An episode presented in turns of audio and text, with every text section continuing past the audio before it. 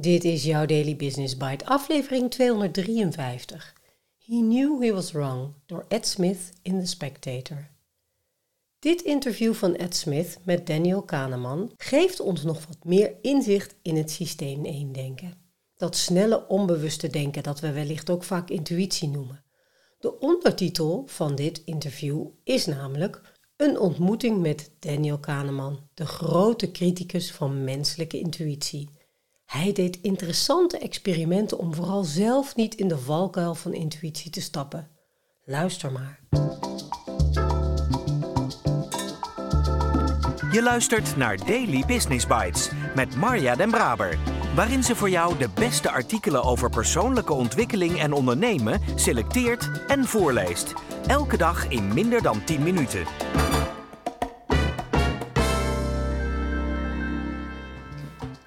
Toen ik 13 was, kreeg het cricketteam van mijn school bezoek van een professionele top cricketcoach. Een overweldigend bezoek uit de eredivisie. Ik luisterde naar wat de grote man zei terwijl hij naar ons keek en hoe hij onze leraar adviseerde. Prijs kinderen nooit. Ze maken er de volgende keer alleen maar een zootje van, hoorde ik hem zeggen. Na een korte onderbreking om mij te bekritiseren voor een ondergemiddelde cover drive, fluisterde hij tegen de leraar: Het is anders met kritiek. Dat werkt echt. Als een typisch verwaande tiener zocht ik naar een slimme tegenreactie. Misschien was het maar goed dat ik niet het intellectuele inzicht had om er een te geven. Maar vorige week ontmoette ik de man die dat wel heeft. Daniel Kahneman, professor in de psychologie, winnaar van de Nobelprijs voor de economie en auteur van het pas verschenen Thinking Fast and Slow. Aan het eind van de jaren 70 gaf hij les aan vlieginstructeurs van de Israëlische luchtmacht over de psychologie van effectieve training. Hij vertelde de instructeurs dat lof in plaats van kritiek de beste manier was om de kadetten te helpen verbeteren. Een ervaren instructeur was het niet met hem eens. Bij veel gelegenheden heb ik kadetten geprezen. De volgende keer deden ze het meestal slechter. Aan de andere kant heb ik vaak in de oren van een kadet geschreeuwd bij een slechte uitvoering en over het algemeen doet hij het de volgende keer beter. Kahneman realiseerde zich dat de instructeur een fout maakte. Als een kadet iets beter deed dan normaal, zou zijn volgende poging tot de taak naar alle waarschijnlijkheid niet zo goed zijn, of hij nu geprezen werd of niet.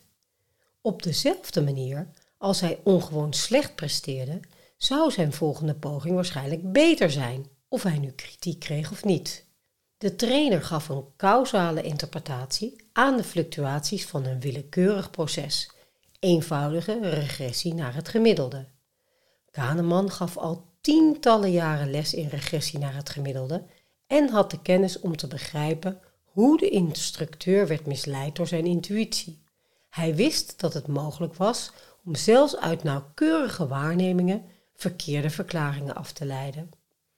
Dat was een waar Eureka-moment, legt Kahneman me uit, terwijl hij bezorgd in de richting kijkt van een pianist die dreigt te gaan spelen in de lobby van zijn hotel in het centrum van Londen. Het was alsof je voor het eerst op een plek was die niemand eerder heeft gezien. Ik genoot daar heel erg van. Een groot deel van zijn carrière heeft hij besteed aan het testen van soortgelijke gevallen, wanneer intuïtie goed lijkt, maar logisch en statistisch misleidend is. Kahneman is de masterstudent van menselijke fouten.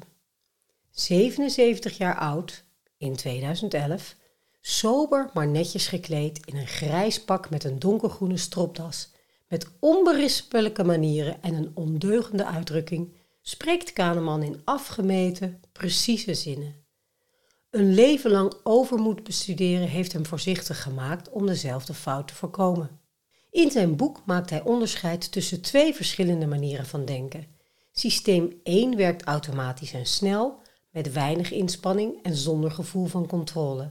Systeem 2 vereist reflectie, concentratie en complexe berekeningen. Het probleem ontstaat wanneer we systeem 1 gebruiken in een ongeschikte omgeving. Wanneer we intuïtie gebruiken wanneer die niet te vertrouwen is. Type 1 is gespecialiseerd in het leggen van onmiddellijke verbanden. Je wordt verkouden en je vraagt: waar heb ik het opgelopen? We zijn constant op zoek naar oorzaken en vertellen verhalen. Het is eigenlijk absurd.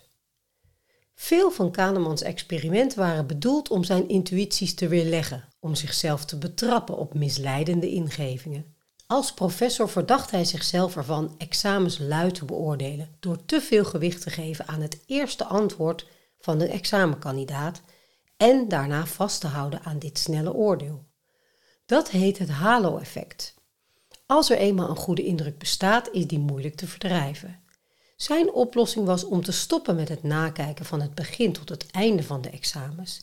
In plaats daarvan markeerde hij het eerste antwoord van elke leerling en schreef elk cijfer op de binnenzijde van de achterpagina van het boekje, waar hij het niet kon zien. Daarna markeerde hij alle tweede antwoorden enzovoort. Zo wil hij, zoals hij het zelf zegt, fouten decorreleren. Kahneman heeft een uitstekende samenwerking met Amos Tversky. We legden elkaar raadsels voor en verzonnen vragen in een poging om intuïties te ontlokken die niet klopten. In een beroemd experiment testte Tversky het basketbalcliché dat een speler een hot hand krijgt als hij drie of vier baskets achter elkaar schiet, waardoor hij meer kans van slagen heeft bij zijn volgende poging. Er bestaat niet zoiets als een hot hand. Sommige schutters zijn nauwkeuriger dan anderen, maar de opeenvolging van successen en missers is niet anders dan bij willekeurige tests. Conclusie: coaches zouden het beslissende schot moeten geven aan hun speler met het hoogste percentage en niet aan degene die die dag een hot streak heeft. Nu ik hoor over de beperkingen van intuïtie, kan ik het niet helpen me af te vragen of er geen gevaren kleven aan de benadering van Kahneman.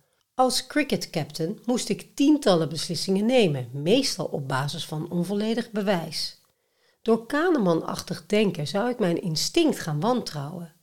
Zelfs als ik betere beslissingen had genomen, zou ik er minder vertrouwen in hebben uitgestraald. En leiderschap gaat vaak net zo goed over de schijn als over de werkelijkheid. Elk plan bestaat immers uit twee elementen. Het eerste is de beslissing, het tweede is de uitvoering. En je overtuiging dat het het juiste idee is, kan de uitvoering beïnvloeden. Het verbaast me dat Kahneman het hiermee eens is. Optimist zijn is duidelijk heel goed in de context van uitvoering. Ik ben het ermee eens dat zelfverzekerde leiders middelen aantrekken en loyaliteit winnen. Vertrouwen en optimisme zijn prachtige dingen om te hebben, maar de prijs kan zijn dat mensen risico's nemen die ze niet zouden moeten nemen met de levens van anderen. Daily Business Bites met Marja Den Braber. Je luisterde naar He Knew He Was Wrong door Ed Smith in The Spectator. De titelverklaring. He knew he was wrong. Ik zat onmiddellijk weer even op de Rijksscholengemeenschap in Brielen, bij Nederlands. Want hoewel ik het een super interessant artikel vind om mee te nemen in dit weekthema, snap ik niet precies met wie er nu bedoeld wordt met hij. Ik ben bang dat het in ieder geval niet over de cricketcoach gaat die Ed als 13-jarige puber mocht meemaken. Maar anyway, terug naar vandaag en wat jij hier als manager of ondernemer mee kan. Hier zijn een paar korte adviezen. Combineer intuïtie met analyse. Ik zou denken, gebruik je intuïtie vooral wel en gebruik het als aanvullend instrument in je besluitvormingsproces. Combineer dus je intuïtie met data-analyse en kritisch denken. En het is wel heel goed om te weten dat die intuïtieve misleiding bestaat. Het maakt je meer bewust van je eigen beperkingen. Mensen zijn vatbaar voor denkfouten en intuïtieve misleiding. Wel lekker die zelfverzekerdheid cultiveren, want vertrouwen en optimisme zijn blijkbaar belangrijk in leiderschap. Het is echter wel essentieel om realistisch te blijven. Dus zelfverzekerd zijn in je beslissingen, maar wel rekening houden met mogelijke risico's en gevolgen voor anderen. Leren van fouten. Ze zijn onvermijdelijk, zelfs wanneer je je intuïtie combineert met analyse. Het belangrijkste blijft toch om te leren van je fouten en je besluitvorming steeds te verbeteren. Kortom, intuïtie kan een waardevol instrument zijn voor managers, maar het moet met zorg worden toegepast en gecombineerd met data analyse en reflectie. Ik spreek je heel graag morgen weer.